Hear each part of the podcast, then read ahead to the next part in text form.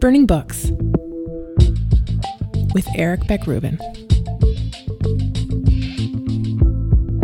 Hello, and after a longer than usual break for silly reasons, as well as reasons that everyone listening knows about, we're back with episode 36 of the Burning Book podcast, where we will still discuss, celebrate, and explore great books, very good books, books in which there is something to appreciate or admire, as well as books that are the opposite of all those things. Today, the author is the prolific English writer Anita Brookner, and the book is her 1988 novel, Latecomers. I really, really wanted to like this book, and this book did often threaten to be liked. Did I mention it was published in 1988?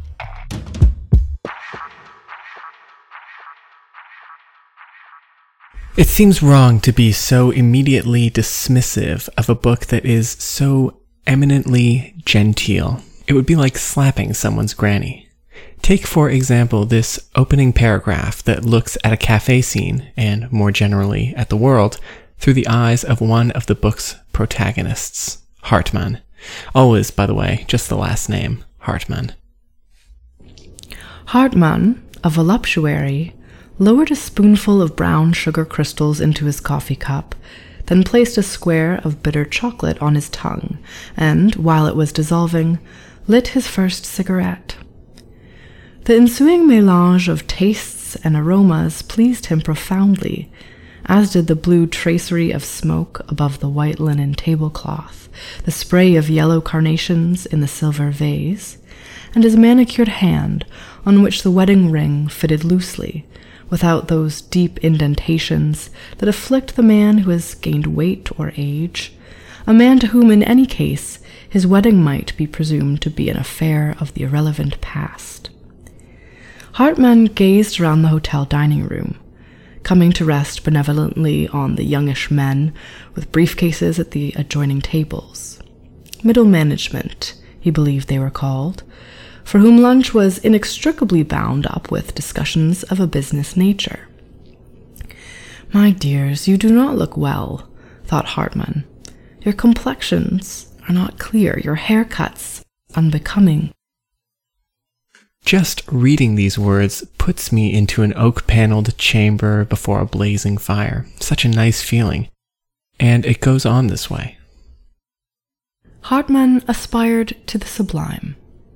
If, as Hegel says, in the true sublime, a sharp consciousness of inadequacy is required, Hartmann resided somewhere in the more comfortable territory of the false sublime. Hartmann's co protagonist, and in a number of ways double, is Fibich. Also, just Fibich, like in private school, or public school, or whatever.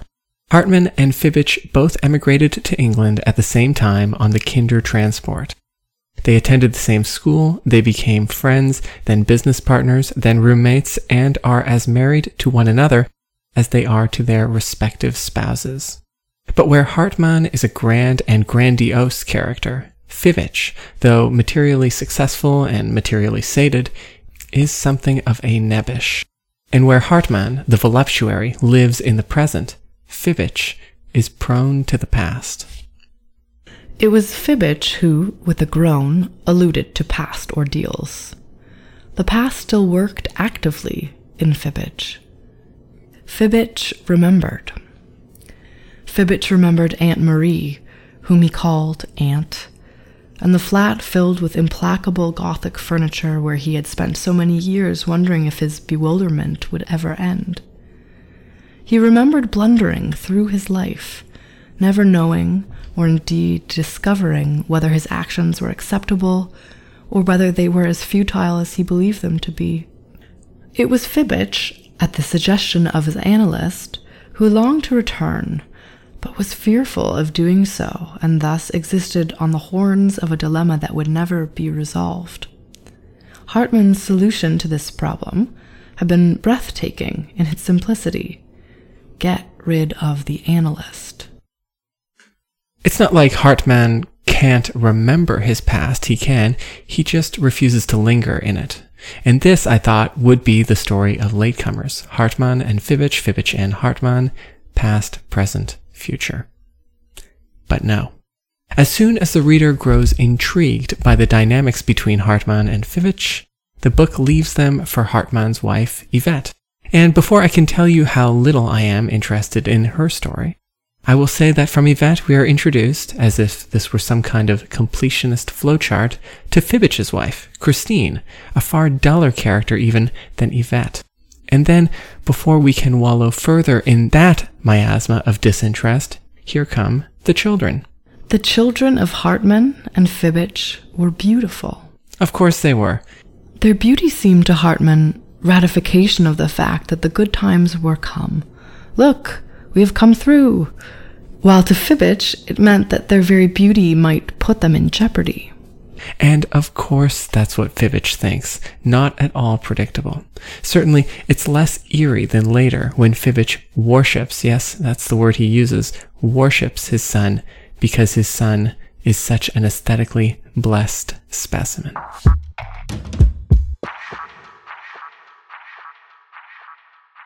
Didn't Tolstoy write something about happy families all being boring?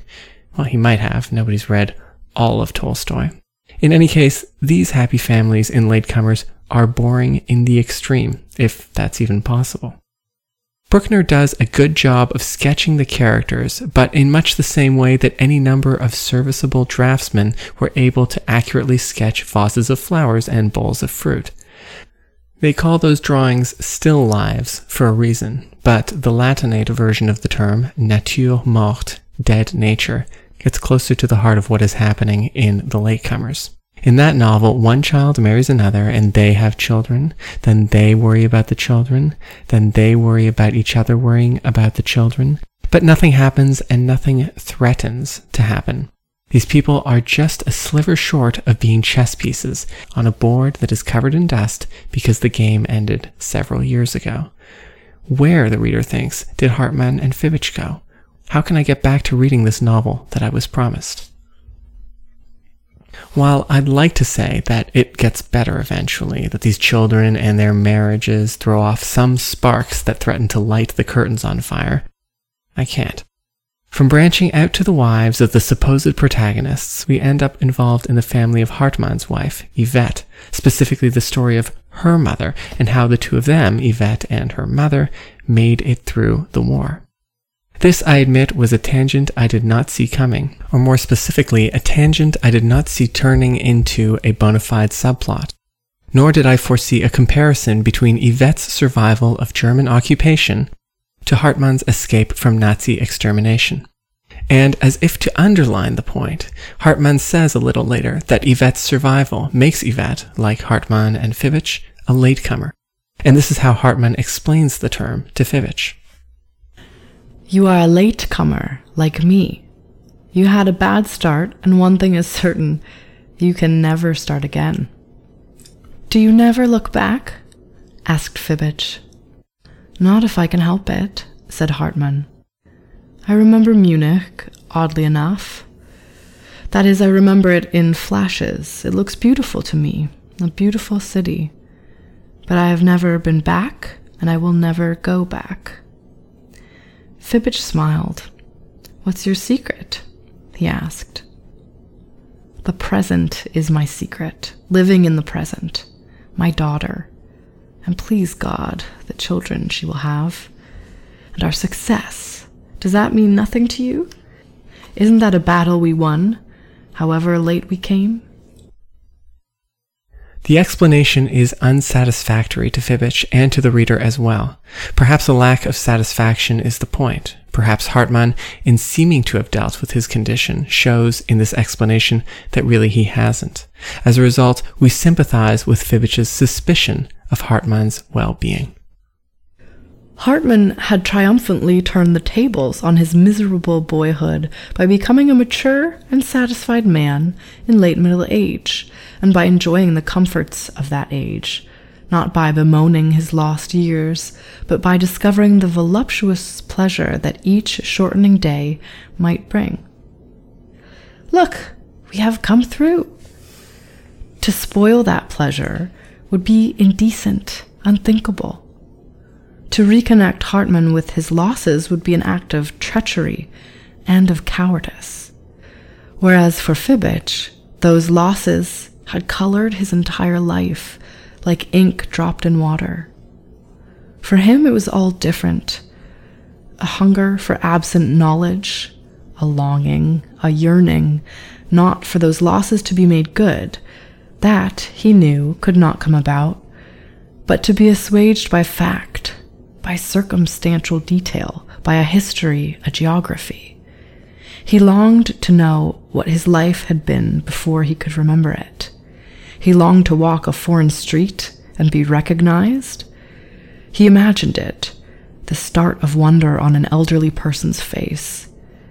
Is it you, Fibich's boy? You used to play with my children. That was what he longed for.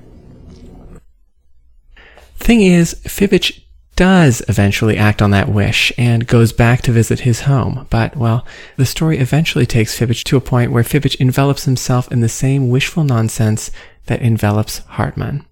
Fibich's return to England is in fact a replay of his first landing many decades before, whereas that scene had been at Liverpool Street Tube Station, now Fibich lands in the bustling Heathrow, which gives rise to these observations.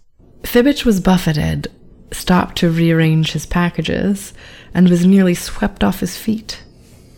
After Berlin, it felt warm, even hot and stuffy. Children cried.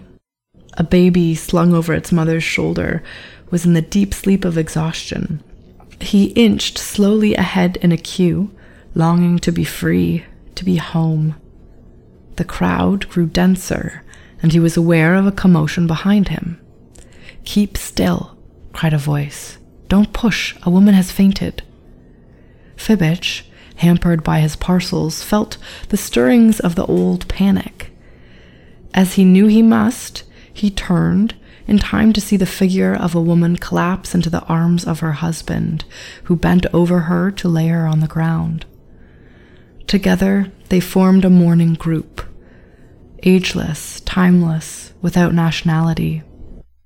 It's meant in this book to be a crescendo, but after more than 150 pages of stasis and misdirection, it's not even able to fulfill its intention of emotional manipulation. Yeah, that's right. It's come too late.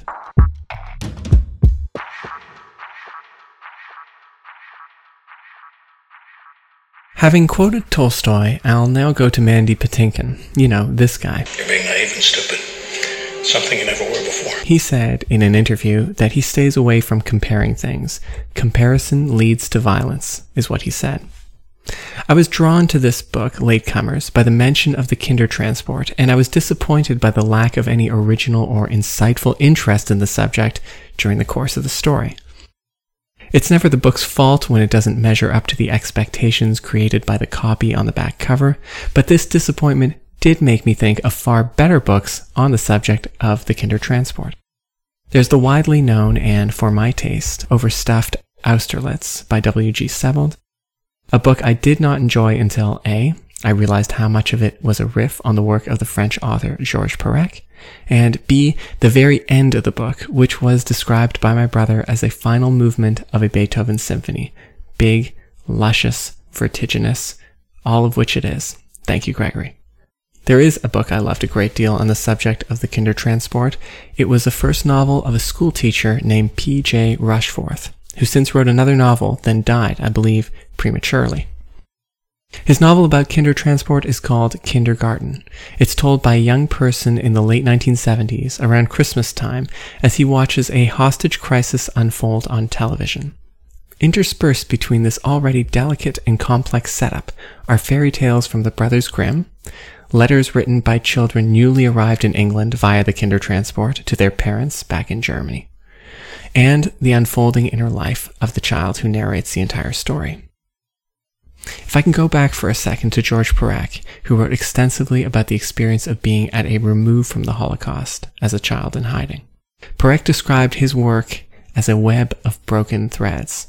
I may have mentioned this before on the pod, I can't recall because I think about this expression, the web of broken threads, frequently. On some level, kindergarten, with its multiple, seemingly autonomous storylines, aspires to being a web of broken threads. Latecomers, by comparison, never does. It's a domestic drama, if a drama at all.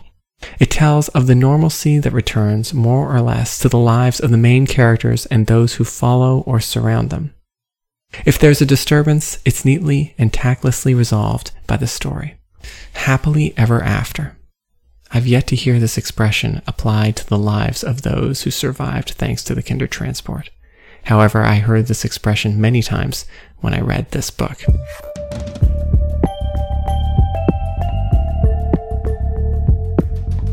Thank you for listening. Next up on Burning Books will be a review of Morality Play by the usually dependably entertaining Barry Unsworth.